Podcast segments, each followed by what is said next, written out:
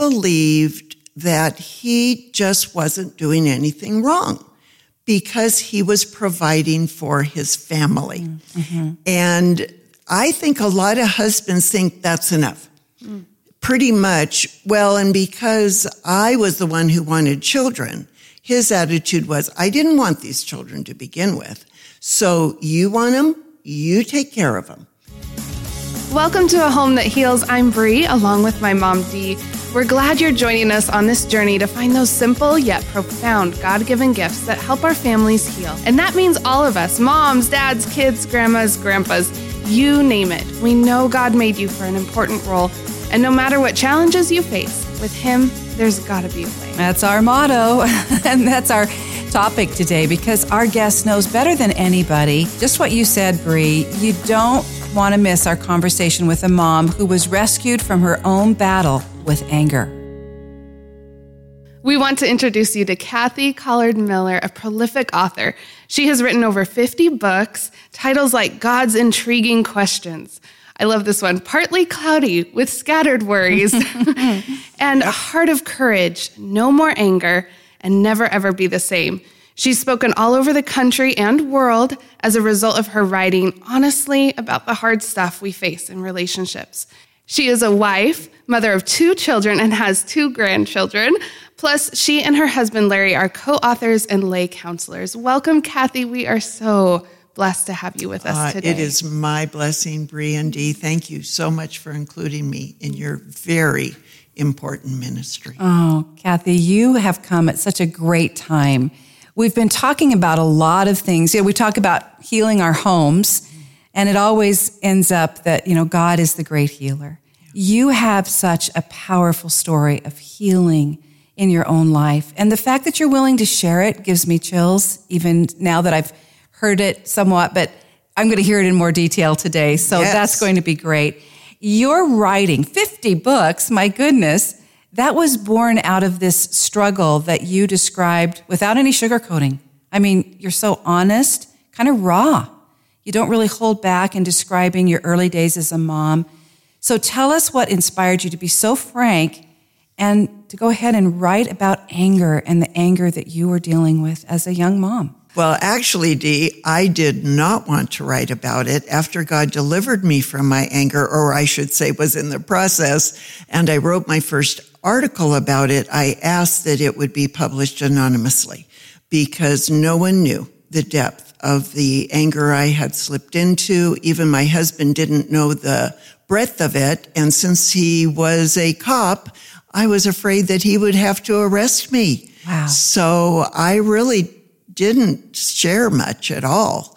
And it was then God had his ways of uh, drawing me out. And little by little, I became more comfortable and began writing more about it and speaking about it. And that was an amazing response from people. Well, I was going to say, Kathy, he must have done that because he knew so many women, in particular women, but not just women, men too, yeah. needed to hear the message that you have to share. And because it's so hard to share about it, not many are probably willing to be obedient and do that. So first of all, thank you so much for, for being willing. So without dwelling too much on it, I think we do need to understand just how dark it got for you. It was dark. My husband and Larry and I had been married seven years at the time. And looking back now, I know that I hated, well, I knew I hated him, but I didn't know to what degree I was transferring it onto our two year old toddler daughter. And so I really was afraid I was going to kill her in one of my rages. And I didn't realize to what degree it went back to my childhood that I had never dealt with anger appropriately or in a constructive way. And so that was a part of the healing as God began to not only convict me, but to just show his love for me, regardless that I was really blowing it. And unfortunately, also during that time, I became so hopeless that I almost committed suicide. But even in that, God showed that He was still in charge and He was going to pull me out of it, heal our marriage. And now Larry and I have been married 52 years. We are Wow. best friends. Wow. And the man that I prayed that his plane would crash, we are now serving the Lord and seeing God's work. And helping other families heal too. We are privileged. Oh, wow, Brie, that was the 50,000 foot view of Kathy's story.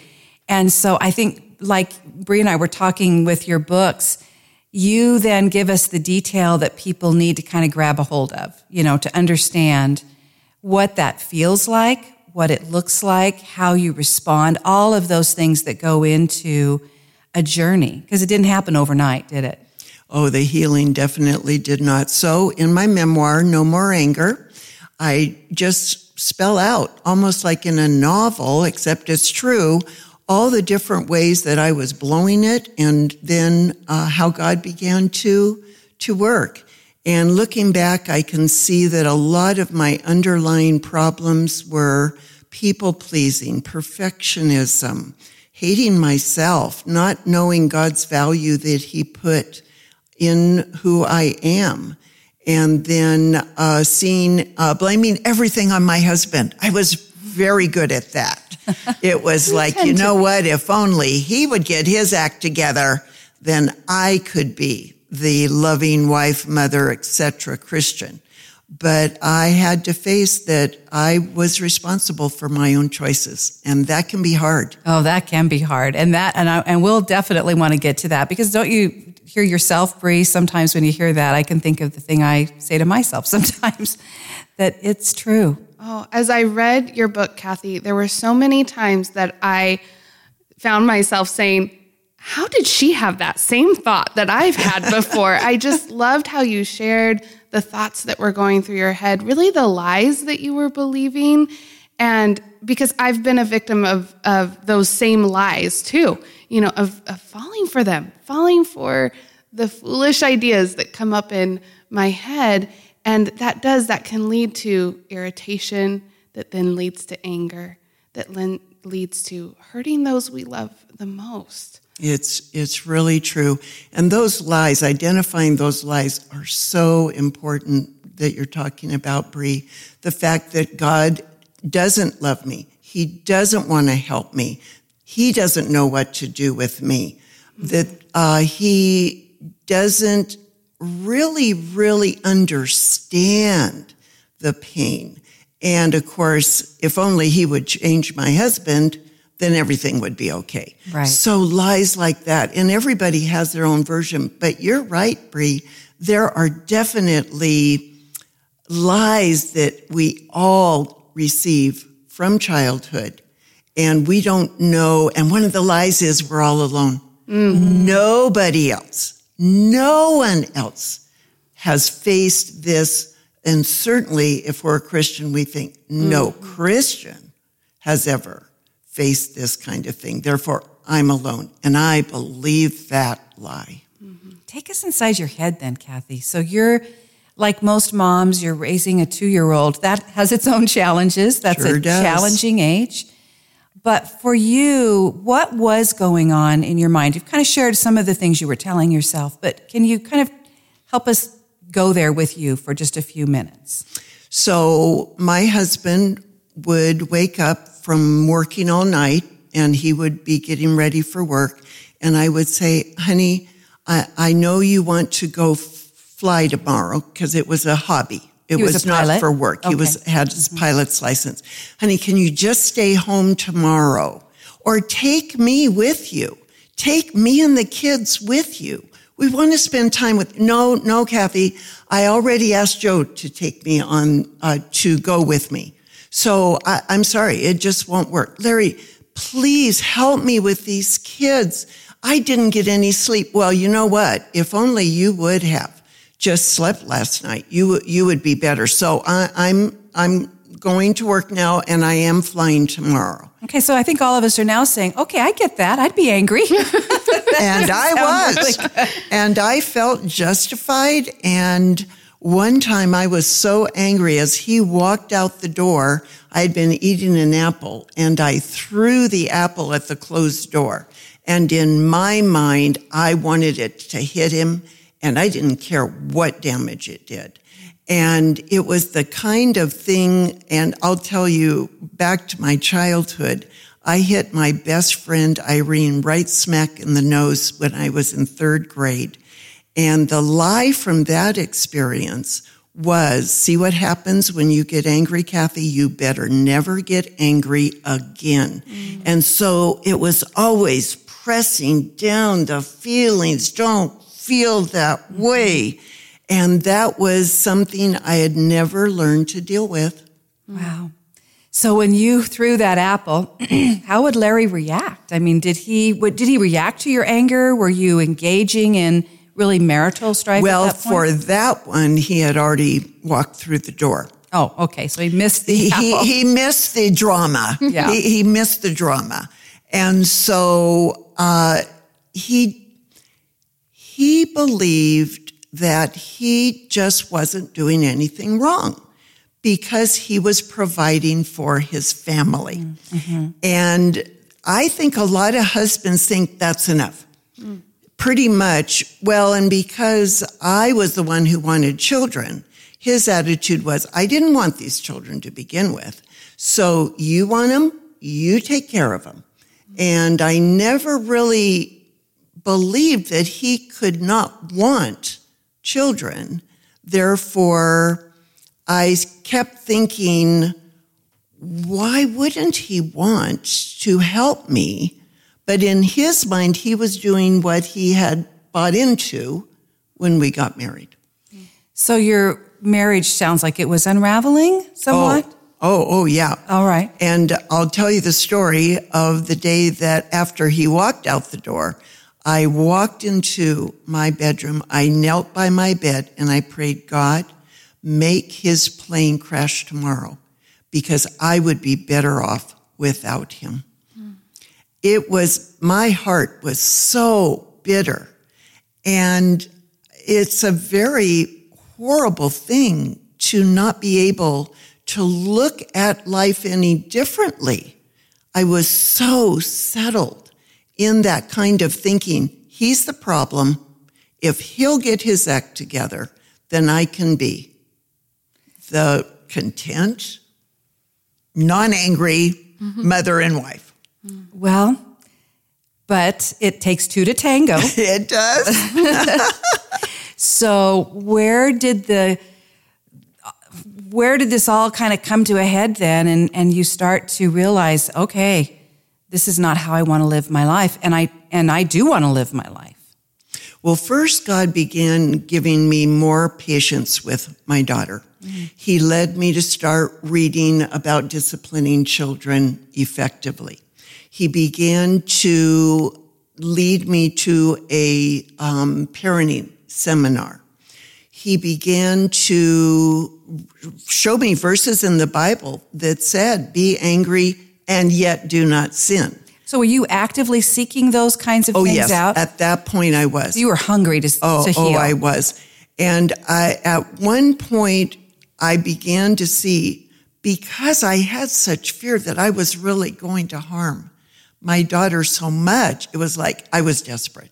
And so I did. And during that time, I also began to realize I am responsible for my own choices. If Larry never, never changes, I can be who God wants me to be. Now that's, that is an epiphany. It is.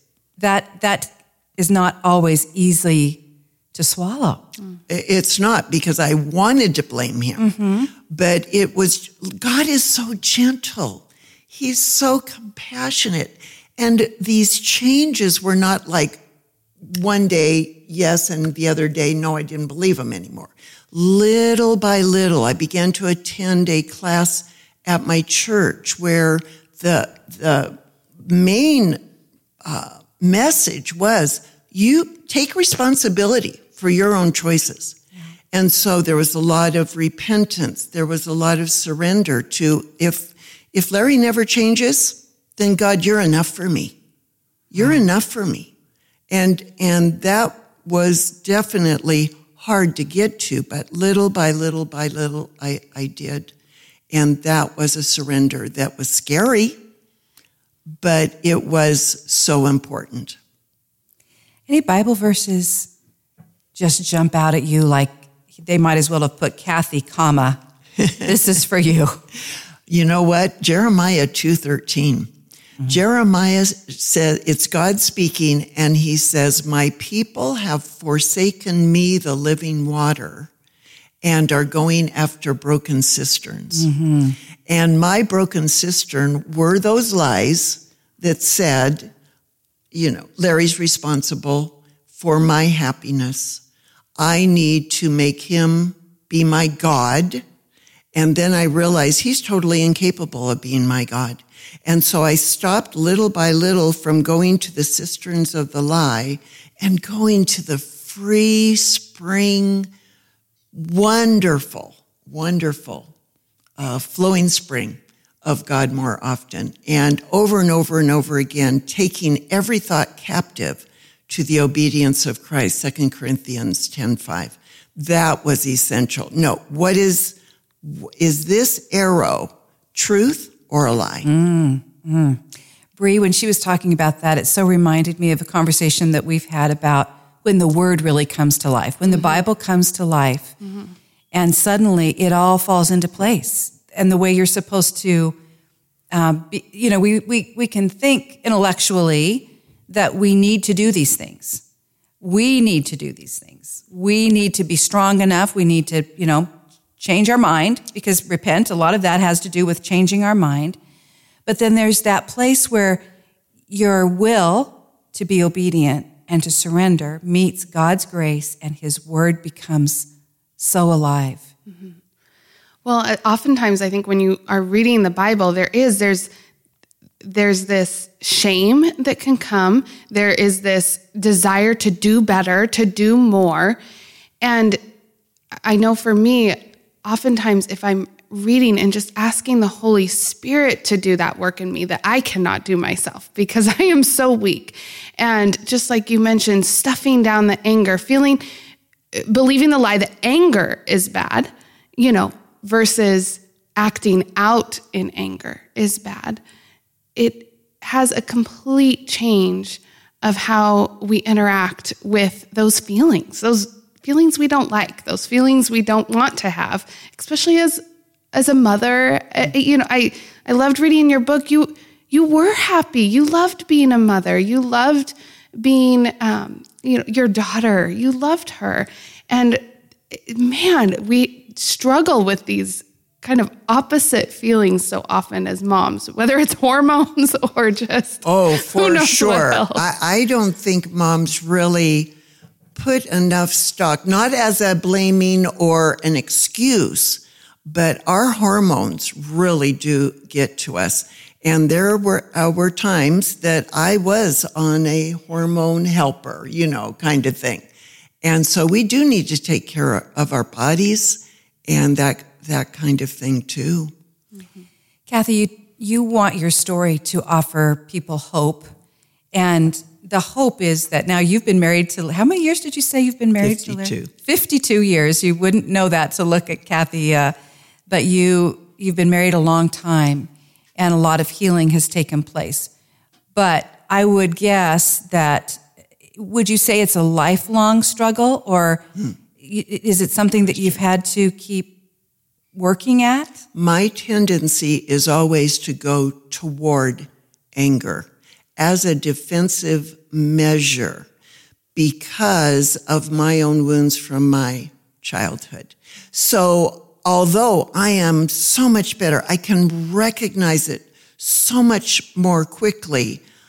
Uh, there are certain things that we will always struggle with, and that should not discourage us because verse after verse in the Bible talks about God's patience. Philippians 1 6 says, I am confident of this very thing, that he who began a good work in you will complete it yesterday.